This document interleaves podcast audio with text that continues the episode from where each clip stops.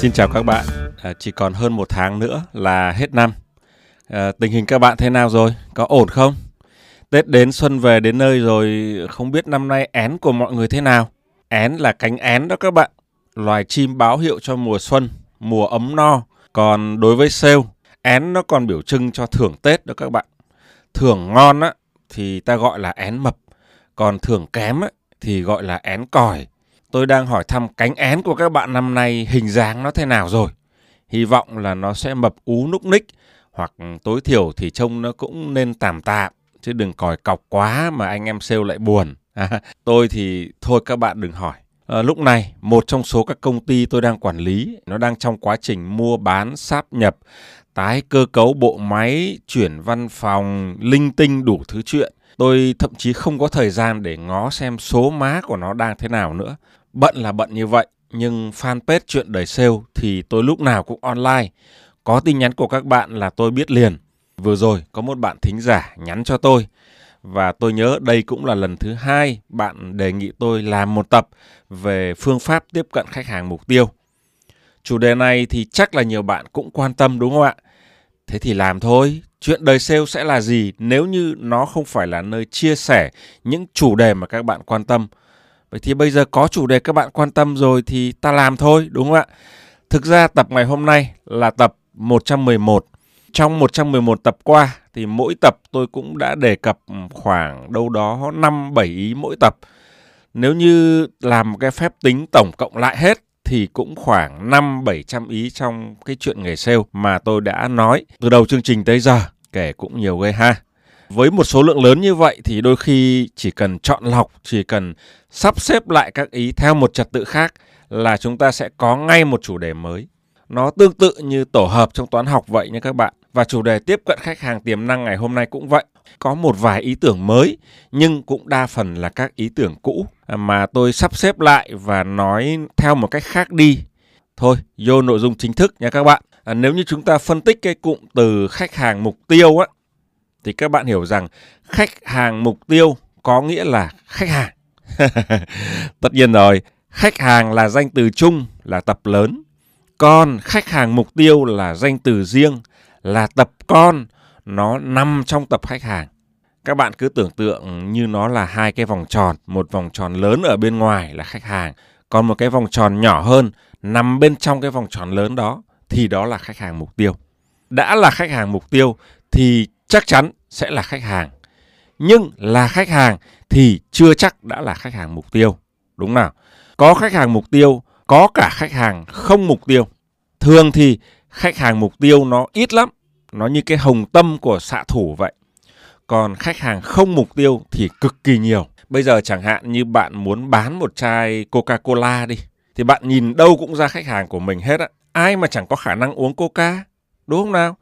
Nhưng khách hàng nào là khách hàng mục tiêu khách hàng nào là khách hàng sẵn sàng suy tiền ra mua chai coca của bạn tức thì thì lúc đó bạn mới quan tâm chứ, đúng không ạ và ngay cả những người sẵn sàng bỏ tiền mua chai coca cũng chưa chắc đã là đối tượng bạn tiếp cận tức là cũng chưa chắc là khách hàng mục tiêu đó các bạn bởi vì sao bởi vì thế này này nếu như bạn là mobile sale công việc của bạn là kéo một cái thùng đá đi vào các khu dân cư bán lẻ từng chai bạn sẽ tiếp cận người tiêu dùng, mua từng chai và uống liền, đúng không? Người tiêu dùng cuối cùng mới chính là khách hàng mục tiêu của các bạn. Cho dù cái tiệm tạp hóa đầu hẻm họ cũng đang muốn nhập coca để bán đó, nhưng bạn có tiếp cận không? Không, đúng không ạ? Còn nếu như bạn là sale của nhà phân phối thì bạn sẽ không thể tiếp cận từng người tiêu dùng được. Lúc này họ tuy cũng sẵn sàng suy tiền ra để mua nhưng bạn sẽ không thể bán một chai hai chai bạn sẽ phải bán cả két cả thùng đúng không ạ thế thì bạn sẽ tiếp cận các tiệm tạp hóa mà bỏ qua người tiêu dùng mua một hai chai thế còn nếu như bạn là súp là ASM của Coca thì thậm chí đối tượng khách hàng mục tiêu của bạn lại cũng chưa chắc đã là tiệm tạp hóa mà bạn sẽ nhắm đến ai nhắm đến nhà phân phối. Tức là những người không phải mua 5 thùng 10 thùng, mà những người có thể mua hàng trăm két, hàng trăm thùng, hàng nghìn thùng một lần. Đúng không ạ? Thế thì nhà phân phối hay tiệm tạp hóa hay người tiêu dùng ở đây ấy, đều là những người sẵn sàng bỏ tiền mua. Nhưng tùy thuộc vào chiến lược của bạn mà bạn sẽ xác định khách hàng mục tiêu của mình khác nhau. Nói như vậy để thấy rằng xác định đúng khách hàng mục tiêu của mình là rất quan trọng. Không phải ai sẵn sàng bỏ tiền ra mua sản phẩm cũng là khách hàng mục tiêu của mình. Thực ra trên thực tế các bạn, chúng ta ít khi xác định sai khách hàng mục tiêu lắm. Mà lỗi phổ biến là chúng ta xác định khách hàng mục tiêu quá rộng. Chẳng hạn như công ty tôi kinh doanh mỹ phẩm. Tôi thường xuyên hỏi nhân viên của mình là khách hàng mục tiêu của chúng ta là ai? À, thì nhiều bạn mới vô chưa quen thì sẽ trả lời là à, khách hàng của chúng ta là nữ độ tuổi từ 17 đến 45. À, à, phát biểu như vậy thì có sai không ạ? Không sai, nhưng mà nó rộng quá thưa các bạn.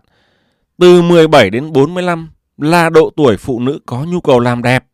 Điều này đúng, nhưng cách thức họ lựa chọn sản phẩm, địa điểm mua hàng, quy trình ra quyết định, các yếu tố ảnh hưởng đến quyết định mua hàng nó là rất khác nhau. Nói gì đâu xa, sinh viên chúng ta ngày xưa cũng thế thôi. Ờ, là sinh viên thì có thể ăn cơm dạng siêu bụi bặm, ngồi đâu cũng ăn được. Ờ, nhưng đa phần khi chúng ta đi làm rồi, chúng ta bắt đầu có thu nhập thì chúng ta sẽ lựa chọn một quán cơm khác. Có thể chưa phải là nhà hàng nhưng nó cũng sẽ đỡ bụi bặm hơn bắt đầu chúng ta quan tâm đến vệ sinh an toàn thực phẩm, bắt đầu quan tâm đến đồ tươi hay đồ đông lạnh. Thí dụ vậy, đúng không ạ?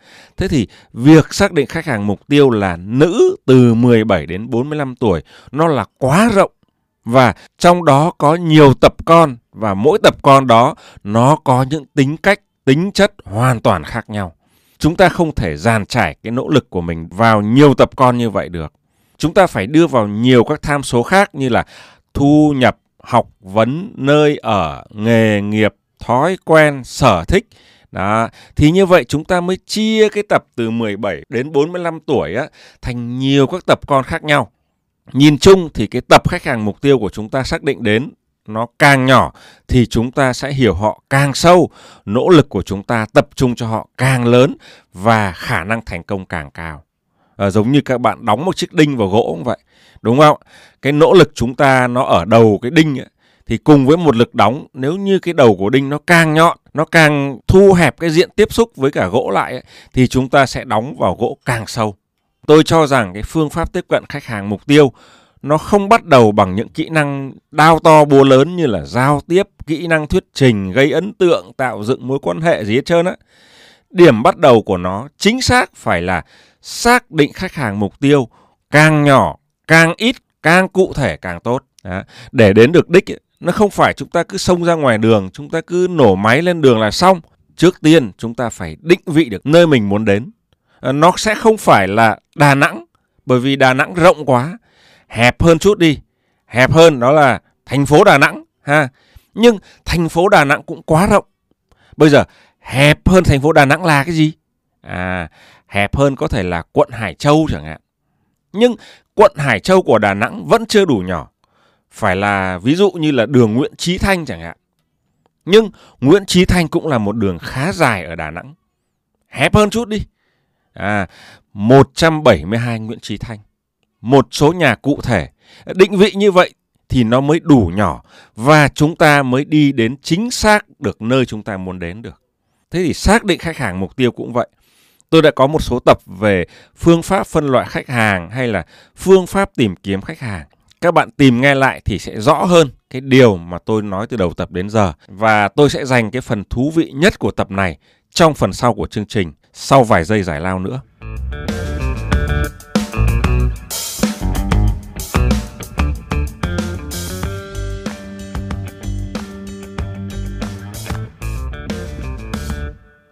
Bây giờ, xác định được khách hàng mục tiêu rồi. Làm sao để tiếp cận?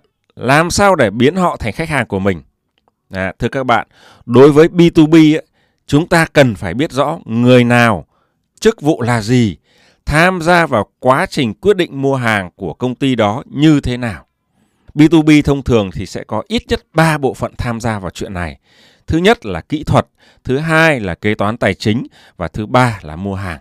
Đôi khi có thêm cả bộ phận thứ tư là ban giám đốc. Kỹ thuật thì thường là bộ phận phát sinh nhu cầu, thuyết phục họ thường sẽ rất mất thời gian. Nhưng nếu như có được sự ủng hộ của bộ phận kỹ thuật thì các bạn cầm chắc là trên 50% cơ hội thắng được khách hàng này. Về giá và dịch vụ sau bán hàng thì chúng ta sẽ nói chuyện với bên mua hàng. Về công nợ và thanh toán thì chúng ta sẽ nói chuyện với bộ phận tài chính kế toán. Còn về các vấn đề vĩ mô, hợp tác, chiến lược giữa hai bên thì chúng ta nói chuyện với ban giám đốc. Nếu như chúng ta gặp sai người, chúng ta nói sai chuyện thì cái sai ấy sẽ dẫn chúng ta đi xa lắm, không thấy đường về luôn thưa các bạn. B2C thì dễ hơn nhiều bởi vì ba bốn bộ phận mà tôi vừa kể trên ấy nó tập trung vào một người thôi, đó là bà chủ. Dù dễ như thế, nhưng đôi khi nếu như chúng ta cứ tập trung tiếp cận ông chủ thì cũng thua. Vì người quyết định là bà, chứ không phải là ông. Đã có lần nào bạn tốn rất nhiều công sức cho một khách hàng, nhưng cuối cùng bạn phát hiện ra rằng mình tiếp cận sai người chưa? Và chúng ta phải bắt đầu lại từ đầu với đúng người ra quyết định. Má ơi, nó là cái cảm giác mệt mỏi nhất và cảm hứng bán hàng của chúng ta đó. Chúng ta đã dành toàn bộ cho người đầu tiên rồi. Bây giờ chúng ta lại phải bắt đầu lại từ đầu với người thứ hai. Cảm hứng nó tụt đi đâu mất tiêu luôn các bạn. Mất thời gian, mất cảm hứng và thời gian nó là vàng. Cơ hội giành được khách hàng nó đã giảm xuống khá nhiều rồi đó thưa các bạn. Nói như vậy là tôi muốn dẫn các bạn đến một câu thần chú mà tôi cho rằng nó đúng cả trong đời thường lẫn trong kinh doanh. Câu thần chú đó là đúng người, đúng thời điểm. À, để chinh phục một người yêu hay chinh phục một khách hàng, chúng ta đều cần đúng người và cả đúng thời điểm nữa. Đúng các bạn? Đúng người thì tôi vừa nói xong rồi. Còn đúng thời điểm là như thế nào? Đoạn này mới hấp dẫn này. Làm sao xác định được đúng thời điểm để tiếp cận? Thưa các bạn, trong hầu hết các trường hợp, thời điểm đúng là thời điểm khách hàng có nhu cầu nhập hàng hoặc thời điểm khách hàng đang có ý định thay đổi nhà cung cấp. À, các bạn nghĩ xem, nếu như chưa cần mua hàng và họ đang rất hài lòng với nhà cung cấp hiện tại thì khách hàng có cần gặp bạn không? Chắc chắn là không rồi. Và lúc này bạn cứ xin gặp hoài thì có thể họ sẽ thấy bạn đang quấy rầy họ. Lúc này thì thường tôi không khuyến khích các bạn hẹn gặp khách hàng. Chúng ta nên tiếp xúc nhưng mà giữ khoảng cách. À, chúng ta chỉ nên dùng những công cụ như là email, tin nhắn, thư từ hoặc cùng lắm là điện thoại hỏi thăm để họ không quên mình thôi. À, chúng ta phục kích chờ cơ hội. Mặc dù vậy, chúng ta vẫn có thể kiểm tra cái sự quan tâm của khách hàng đối với những thông điệp mà chúng ta đã gửi. Email thì mình có thể cài tin nhắn báo khi khách hàng đọc thư của mình. À, nếu như 5 email chúng ta gửi, ta thấy khách hàng đều đọc cả năm thì chúng ta phần nào có thể đánh giá họ ít nhiều cũng quan tâm đến sản phẩm dịch vụ của chúng ta. Bởi vì nếu như không quan tâm thì họ sẽ không đọc à, và họ sẽ xóa email và thậm chí đưa email của bạn vào danh sách spam. Trong năm email đó, họ lại có trả lời một hai cái email thì quá tuyệt vời rồi. Đó có thể là dấu hiệu của thời điểm đúng sắp đến. Tin nhắn cũng có thể cài chế độ kiểm tra người đọc đã đọc tin nhắn hay chưa. Điện thoại thì chúng ta cũng có thể đánh giá trực tiếp qua nội dung mà chúng ta trao đổi với khách hàng. À, làm sao để xác định được đúng thời điểm thì cách thứ nhất à, tôi vừa nói xong đó là nhận ra tín hiệu từ khách hàng. Họ đọc email, họ đọc tin nhắn, họ trả lời email, trả lời tin nhắn hoặc cái cách họ nghe điện thoại của chúng ta một cách rất là nhiệt tình và sôi nổi thì đó có thể là tín hiệu mà khách hàng vô tình phát ra à, để cho chúng ta biết rằng họ quan tâm đến sản phẩm dịch vụ của mình thì thời điểm đúng là thời điểm sắp đến rồi đó thưa các bạn. Thời điểm đúng cũng có thể xác định được bằng khả năng thứ hai đó là dự đoán về thời điểm khách hàng cần nhập hàng. Bây giờ quay trở về ví dụ của bán Coca-Cola. À, bây giờ giả sử nếu như bạn là salesman, bạn bán hàng cho các tiệm tạp hóa, thì tần suất khách hàng có thể nhập hàng là một hoặc hai lần trong tuần. Nhưng đó là ngày nào? À, ngày nào là tốt nhất để chào hàng mới? À, thật ra thưa các bạn, tôi nhiều năm làm FMCG mà, thực ra ngày nào cũng là ngày tốt hết. Ngày nào khách hàng cũng có thể nhập hàng, đặc biệt là ngành FMCG như Coca-Cola. Vậy nên ở ngành hàng tiêu dùng thì bạn cứ siêng là được. Một tuần có 5 đến 6 ngày làm việc. Khách hàng giả dụ nhập trung bình 2 lần một tuần thì mỗi lần bạn tới, bạn cũng có từ 30 đến 40% khả năng là bạn đã chọn đúng thời điểm. Đó là một tỷ lệ khá cao rồi đấy. Ngoài ra việc chăm chỉ ghé thăm điểm bán nó còn mang một ý nghĩa không lời nữa là bạn là người rất chăm chỉ, bạn là người rất nhiệt tình và bạn sẽ không bao giờ để cho khách hàng bị đứt hàng. Và trong FMCG đó là một điểm cộng rất lớn đối với salesman. Nhưng mà sale B2B thì khác bạn không thể ghé thăm người ta một tuần hai ba lần như là B2C được. Bạn không thể dùng chiến thuật ghé thăm kiểu giết lầm hơn bỏ sót được. Khách hàng B2B có thể chỉ mua hàng một năm một vài lần, đếm trên đầu ngón tay. Cho nên việc có mặt lúc khách hàng có nhu cầu là tối quan trọng. Bởi vì ai mà đi chầu trực cả năm để xem khi nào họ cần hàng. Cho nên nếu như chúng ta khi tiếp xúc với khách hàng tiềm năng đó mà chúng ta không nắm được lịch hay nắm được kế hoạch mua sắm trong năm của khách hàng mục tiêu thì coi như chúng ta đã mất đi một thông tin vô cùng quan trọng. Trong kế hoạch mua sắm, chúng ta sẽ biết thời điểm nào trong năm khách hàng sẽ có nhu cầu đặt hàng để chúng ta tập trung chăm sóc trước cái thời điểm đó. Đúng thời điểm là chỗ đó đó thưa các bạn. Chứ ai mà lại đi chăm sóc khách hàng một năm 365 ngày. Công sức đâu mà làm như vậy. Và khách hàng sẽ cảm thấy rất là phiền. Đúng không các bạn? Kế hoạch mua sắm lấy ở đâu? Thông thường thì bộ phận mua hàng sẽ nắm cái này. À, các bạn cứ hỏi và xin thẳng thôi. Nếu họ thấy bạn xứng đáng là một ứng cử viên cho nhà cung cấp, thì họ sẽ không ngần ngại chia sẻ với bạn. Khả năng thứ ba để xác định đúng thời điểm tiếp cận khách hàng mục tiêu là khi khách hàng có bất mãn với nhà cung cấp hiện tại của họ. Điều này nó mới hấp dẫn, thưa các bạn. Họ có thể bất mãn về chất lượng hàng hóa, về dịch vụ sau bán hàng, về khả năng cung ứng, về giá cả hoặc có thể về bất kỳ lý do nào khác. À, nhìn chung thì việc thay đổi nhà cung cấp trong bán hàng B2B là việc không xảy ra thường xuyên. Chẳng hạn như công ty mỹ phẩm của tôi, thưa các bạn, tôi được một số nhà cung cấp bao bì chăm sóc rất là kỹ lưỡng. Thành ra hơn 15 năm qua, chúng tôi vẫn chỉ sử dụng một vài nhà cung cấp bao bì quen thuộc mà thôi. Khi khách hàng họ đã chọn một đơn vị làm nhà cung cấp thì họ thường qua nhiều bước đánh giá do nhiều người đánh giá.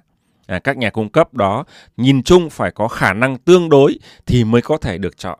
Và khi đã được chọn rồi thì các nhà cung cấp họ không dễ gì từ bỏ khách hàng. Dù thế nào, họ cũng sẽ sống chết để giữ lấy khách hàng. Nói như vậy thì không có nghĩa là không có sự thay đổi nhà cung cấp trong B2B.